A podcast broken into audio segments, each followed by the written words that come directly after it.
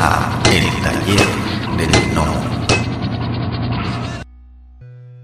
Hola, ¿qué tal mis estimados gnomos? Estamos aquí reunidos, rejuntados, congregados, muy contentos, iniciando eh, esta nueva serie de episodios.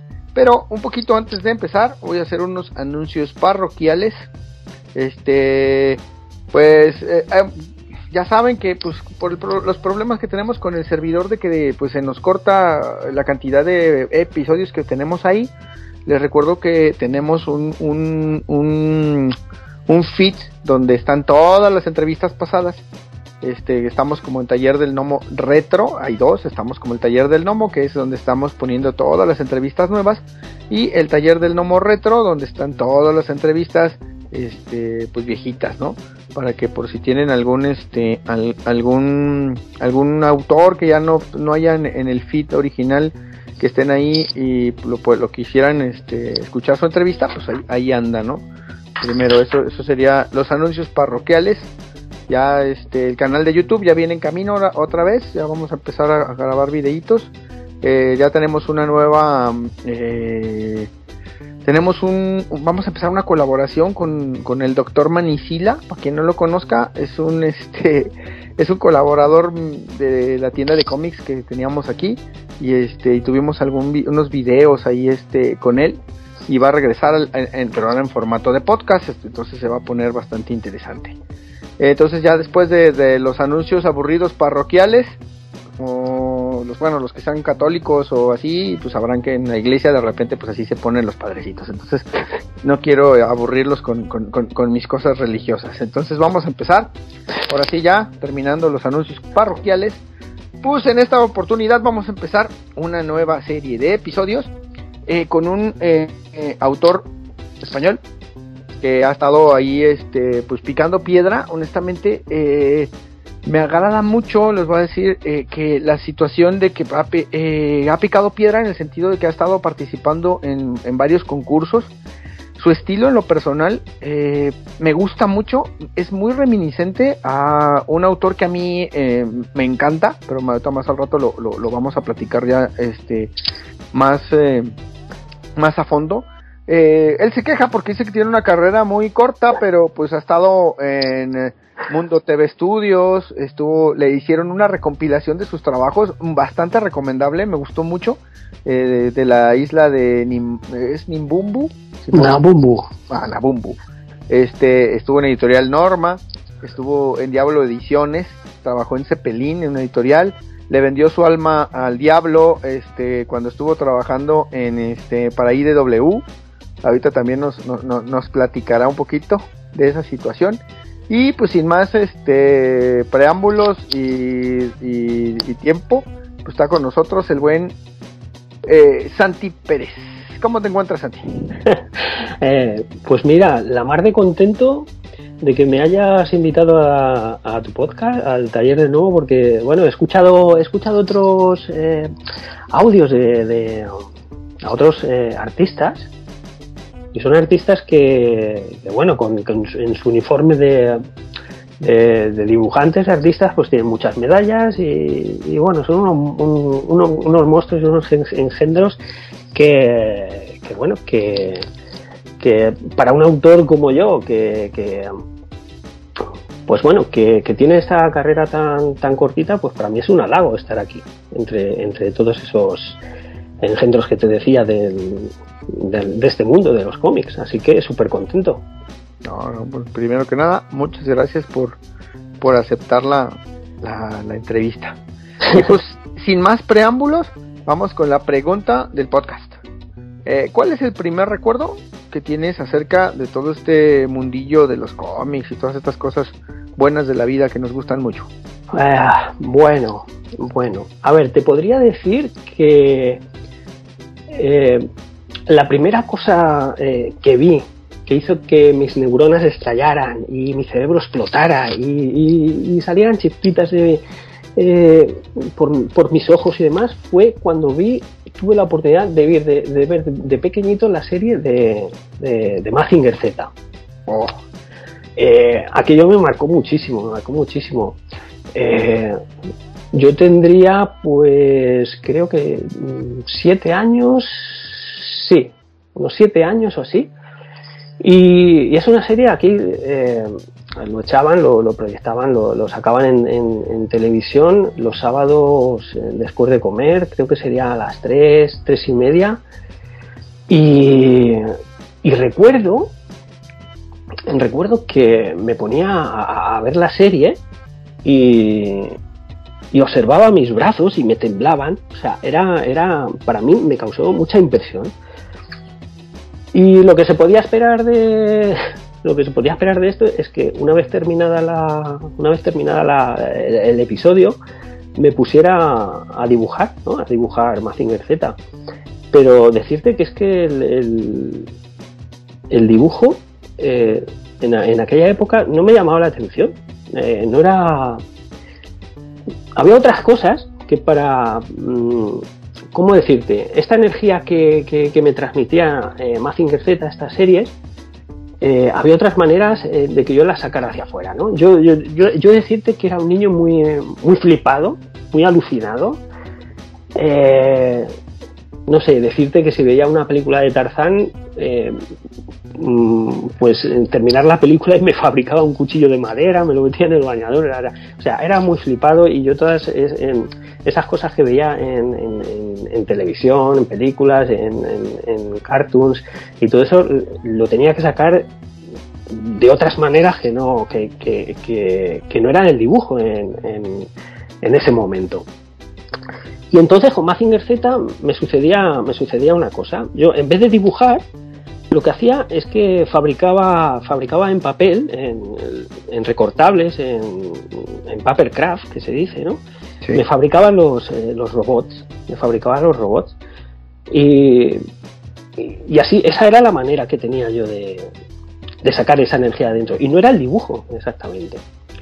Lo que pasa es que esto ya me venía de atrás, ¿no? Yo era ya un flipado, yo era, mira, te voy a explicar, yo era un niño llave, un niño llave no es un, no es que abriera portales interdimensionales y todo eso, no. Yo es que llevaba la llave colgada al cuello porque mis padres trabajaban.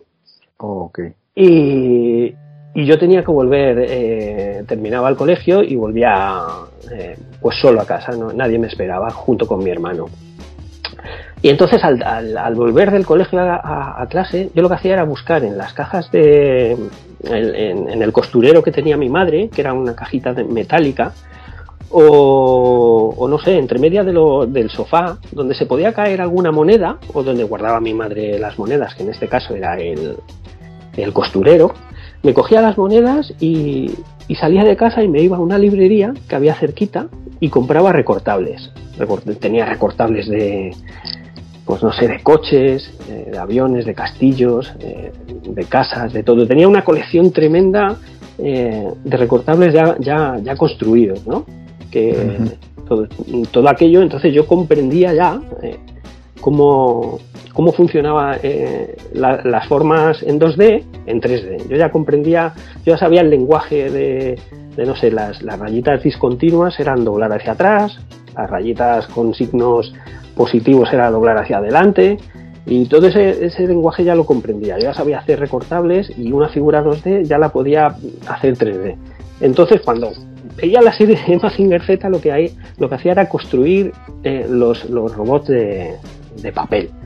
Yo observaba y, hacía un estudio de, de, la cara de Mazinger Z, incluso recuerdo hacer el, el planeador de, con, con, el muñequito de, de Koji Kabuto, eh, con sus alitas que se plegaban y todo. Y esa era la manera que yo tenía.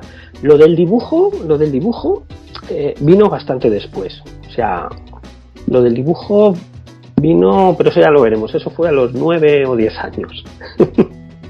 pero, pues tenían las bases, ¿no? Al final del día eso del papercraft es este, hijo, es en mi caso particular a mí sí me gusta mucho, pero como me sudan las manos, termino destruyendo las cosas antes de que queden medianamente decentes. Entonces, eh, yo pasé eh, un poquito de noche por eso del papercraft, pero sí, sí, se me hace bastante bastante interesante todo eso que comentas de, eh, de las indicaciones, dobla aquí, dobla acá, pega, este, sí, y como niño me gustaba mucho, pero digo, mi problema es ese que me empiezan a sudar las manos y todo lo que terminaba terminaba deforme por todo el día que estaba todo mojado. Sí, sí. Bueno, y, no sé, en, en, aquella época, en aquella edad, eh, también creo que salió otra serie, eh, creo, eh, Spider-Man, el Spider-Man de los 70, que era una serie de dibujos animados. Y, recuerdo que también, eh, jolines, lo que se esperaba de, de una persona como yo que, viera una serie de, dibujos animados es que me pusiera a dibujar Spider-Man con todos eh, sus enemigos, el hombre de arena, Rhino, eh, Kraken, el Octopus y todo eso. Y no, no hacía eso. Lo que hacía era también papercraft. Recuerdo que, me dibujaba eh, las figuritas. bueno, tú sabes cómo se hace ahora, bueno, cómo se hace el modelado de 3D. cuando haces un modelado humano, lo que haces es que estiras los brazos y las piernas las pones, pues no sé, a 30 grados o así. Entonces yo los dibujitos, ya me los dibujo, los, muñequitos ya me los dibujaba así en una hoja de papel, eh, los recortaba. El primero, por supuesto, era Spider-Man. Y una vez recortado, le daba la vuelta y le pintaba el traje por detrás. Entonces las manos las tenía, las hacía con, con, los cuatro dedos un poco más largos, pero dibujados. Sí que le hacía el, el, zoom, el dedo gordito, sí que eso lo hacía, y las pianas de los pies las hacía más largas. Entonces así cuando recortaba a los personajes de, de Marvel los podía poner de pie. Y, recuerdo que me los llevaba me los llevaba al colegio como si fueran mis, mis amigos los sentaba en, en, la goma de borrar o en el lápiz eran muy los hacía de tal, de tal forma que se podían articular ¿no? al, al, doblarlos. Wow. Y, recuerdo que, ostras, el, más difícil de, hacer era, Octopus, ¿no? Porque tenías, tenías los, los, tentáculos y todo eso los hacías a, proporción. O, o, algunos que tenían complementos, como el Duendecillo Verde o el Capitán América, que tenías que hacerle el escudo, los complementos aparte, ¿no? Tenías que hacerle el, el escudito redondito con, con con unas tiritas para que pudiera meter el brazo y, por detrás. Y, por eso te digo que el dibujo, el dibujo a la hora de, expresar la, energía que me transmitían estas cosas, lo tenía olvidado. Para mí el dibujo no, no me importaba, no era, no era. Y eso, y eso que dibujaba bien, o sea, era un manita, dibujaba bien, ganaba concursos en el colegio y tal y cual, y que, y todos los compañeros que ven que ven, pero es que a mí el dibujo ni fu ni fa, no, no lo veía como una herramienta con la que yo pudiera divertirme. Lo hacía de, lo hacía de otras maneras, creando, creando mundos en, papel, por ejemplo. Pero luego ya, lo que te decía, pasado ya un, tiempo, ya empecé a leer, a leer cómics y entonces ya con nueve añitos es cuando ya me explotó otra vez la cabeza con el mundo del, con el mundo del cómic, que es cuando fui, empecé a leer un poco de, de aquellos tebeos que supongo ya los conocerás de, la industria que había aquí, que era Bruguera, que sobre todo hacía eh, dibujo humorístico, ¿no? Y, y, entonces empecé a leer todo este, todo este tipo de cosas y ya se me empezó a, a meter el gusanillo en, en la mente. Y entonces la primera, mi primera página de cómic fue como a los nueve años así, pero fue una copia de, fue una, eran, hacía copias a lápiz de, de Francisco Ibáñez. Sí, sí, bueno, recuerdo, recuerdo la, satisfacción de haber terminado la hoja a lápiz y verla y digo, ¡guau! Qué, bien, qué bien me siento, ¿no? al haber dibujado el aunque fuera, aunque fuera copiado, pero, pero fue una, una satisfacción tremenda ver, ver mi primera página terminada. Sí, que, que, al final del día, eh, como dices tú, no importa mucho si es, si fue una copia o que no salió directamente, pues de tu, vaya, de tu, de tu imaginación, por así decirlo, porque pues ya con los nueve años, pero pero sí, no, o sea, tener la satisfacción de haber terminado algo, independientemente que era una réplica de alguien más, pero muchas veces eh, a, esa, a esa edad ni siquiera terminar, ¿no? O sea, nada más dices, ah, voy a empezar a hacer esto, pero a la mitad te aburres, te distraes con otra cosa y no termina, o sea, no lo terminas como tal, Sí. Entonces es, muy, muy, muy comprensible, ¿no? Eso que comentas que, que la satisfacción, ¿no? De haber terminado este, la página como tal. Claro, claro. Además eh, era muy jovencito y, em, y, empecé a pues aprender a dibujar. Esa la, la, la, Tú sabes que hay dos maneras de dibujar. Bueno, hay muchas, pero eh, pero hay dos maneras principales, que es la, una que utilizan, una de ellas es la que utilizan los retratistas o los paisajistas, ¿no? que es, es, calcular medidas y proporciones, ¿no? Voy a dibujar la iglesia, a ver, la casa de abajo hace el campanario, son tres casas de abajo, tal, con proporciones, o un retratista que mide la distancia entre los ojos, pues la nariz hace la medida exacta de, que hay del final del ojo al ojo, o sea, transporta las proporciones. Y esa es una de las cosas que empecé a, aprender. Eran, era copiar, pero, pero eran unos ejercicios que, que ya te abrían los ojos en cuanto al, al, dibujo. Y otra cosa que me di cuenta con, eh, leyendo, leyendo estos cómics, que recuerdo que, que, uno de los primeros cómics fue porque me lo pedí para mi cumpleaños, eh, era, un, era un libraco muy gordo, era una colección que se llamaba eh, Superhumor, era muy gracioso porque tenía un lomo como si fuera aquello la no sé una enciclopedia. Tú lo ponías en el armario en, en, la biblioteca y parecía un libro de una enciclopedia y eran como no sé 400 o 500 páginas de, de, historietas y, y, de ahí es donde empecé a copiar estas primeras páginas de, de cómics y, y, bueno pediste ahí me este me asalta una duda. ¿Tendría, tendrías 9, 10 años y llegas y le pides a tu casa y que, que te compren un libro de historietas, como dices tú, un, ahí un, este, un compendio.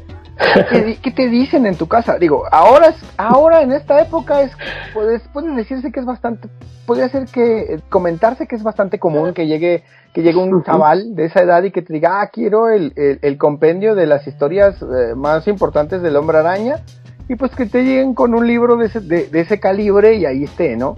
Y luego hay que anotar que también eh, en aquella época y en esta época, precisamente, esos libros no son baratos. No, no, no, lo tuve que suplicar muchísimo, ¿eh? Porque los primeros cómics que yo leía era porque me pues iba a la casa de un vecino o que, que tenían pues un, un hijo más mayor o algo así, pero nunca, nunca había tenido mi propio, mi propio cómic, es cierto. A mis padres le costó, le costó un gran esfuerzo comprarme un, cómic.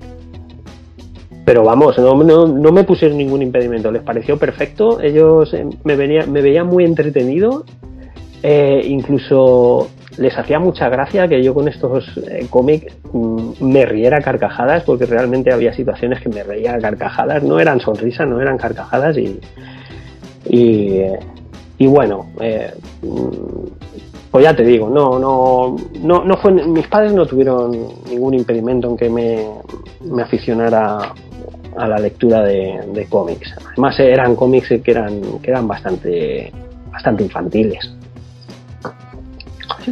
Sí, no, no es lo mismo que, que llegaran con una, con una compilación de, de, de historias de creepy o algo así. Y dices, ¿qué demonios bueno, bueno. Pero es que, bueno, es que en, en, rondando eso, esas fechas, esos años también, bueno, te comentaba que, que había, que había eh, ido a casa de un vecino y había encontrado cómics. Pero fíjate, eh, te hablo de cuando yo vivía en Toledo, en el barrio de Santo Tomé. Teníamos unos vecinos enfrente, unos vecinos eh, mayores, que no habían sido abuelos y nosotros en la familia tenemos a mi hermano pequeñito y se empeñaron en cuidarlo, ¿vale? Nos hacían ese favor y ellos están contentos. Pues cuando íbamos a recogerlos por las tardes yo me colaba en la habitación. Yo era un crío, claro. Me colaba en la habitación de, de, su hijo mayor y entonces ahí fue cuando yo descubrí los, los creepies, los 1984 y ahí, ahí ya es, es, es, cuando realmente me explotó la cabeza realmente. Yo hasta ahora estaba copiando, imagínate, historietas muy humorísticas, muy de estos, y, y ya descubrí aquello. Eh, vi páginas de, de Richard Corben, de, pues no sé, de Bernie Wrightson y todo eso, y, eso ya hizo que me volviera loco, con, con nueve o diez añitos, ¿eh? Lo que pasa es que aquello estaba todavía muy lejos de, eh, de mis capacidades, ¿no? pero, pero sirvió ya para pues para sembrar en, en, mi mente algo que, posteriormente crecería. Sí. Sí, hay que, y hay que, hay que hacer una anotación igual, o sea, lo que, lo que normalmente mucha gente ya me, me, ha comentado que por qué hago esa anotación, pero es que es muy válida.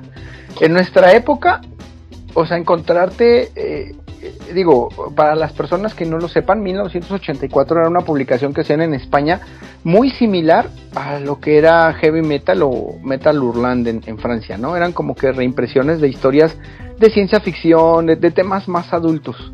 Sí. pues imagínense, en esa época un cómic donde habría, habría violencia, desnudos, o sea, ciertas situaciones que pues eh, no es, digo, no es exacta, no es lo mismo, ¿no? En, lo que nos tocó a nosotros. entonces, encontrarte eso a esa edad te, te, te, pues, te volaba la cabeza.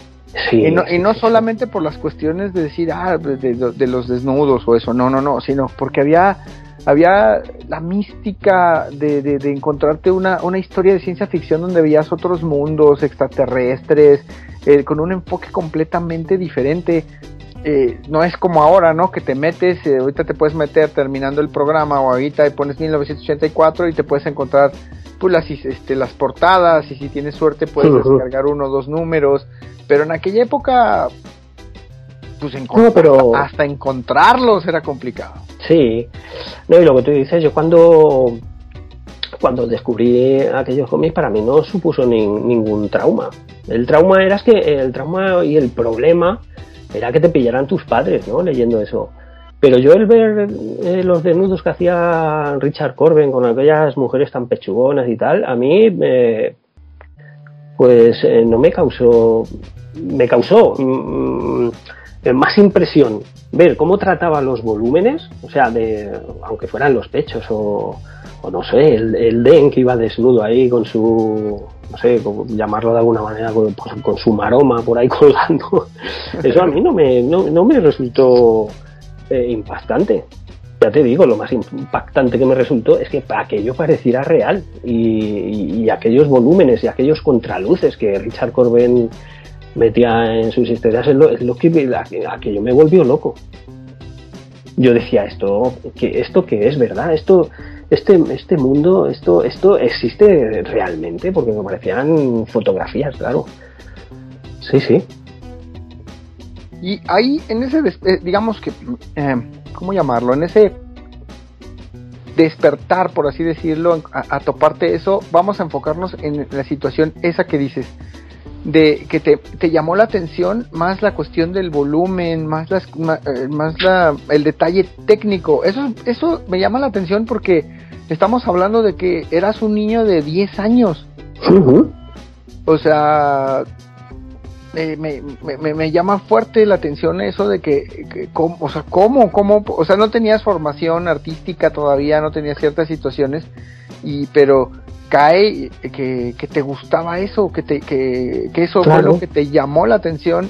Exacto, es que, es que el cambio era muy fuerte, fíjate de leer un, cómics eh, donde el colorido era tan plano y línea clara y demás, a, a ver que se podían hacer otras cosas artísticamente eh, que no tenían por qué ser así, aquello era impresionante, aquello te volvió loco.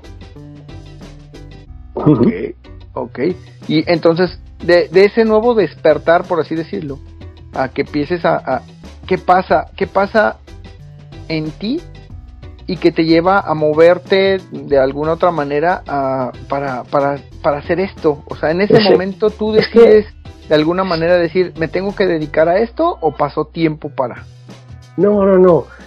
Eh, eh, cuando yo descubrí estos, estos, esta manera de, trabajar de, que, tenían en el, en el CREPI, en Zona 84, aquello, aquello estaba muy lejos de, de mis posibilidades como niño. Yo seguí dibujando mis historias humorísticas hasta muy hasta los 14 o 15 años yo seguí dibujando humorístico. Fue a partir de los de los 14 o, o sea, ya te digo, 15 años, 16 cuando ya me cuando ya me, centré en aprender un poco de anatomía y imitar a todos estos autores. pero hasta esa época, mm, bueno, ni, se me había pasado por la cabeza que yo pudiera dibujar así. Era muy, era muy difícil que yo llegara al nivel que estaba viendo en, esas, en esas publicaciones. Pues muchas gracias que han llegado hasta el final del podcast. Si les gustó el contenido, por favor, denos like, compartir, suscríbanse o pónganos un comentario en la plataforma donde nos escuchen para que podamos llegar a más personas. Muchas gracias. La voz y la producción de este podcast estuvieron a cargo de Adro, a un guion de El Piedra. Para todas sus dudas, sugerencias y comentarios, tenemos la siguiente dirección de email tallerdelnomo.yahoo.com. Gracias y hasta la próxima. Este fue el podcast del Taller del Gnomo.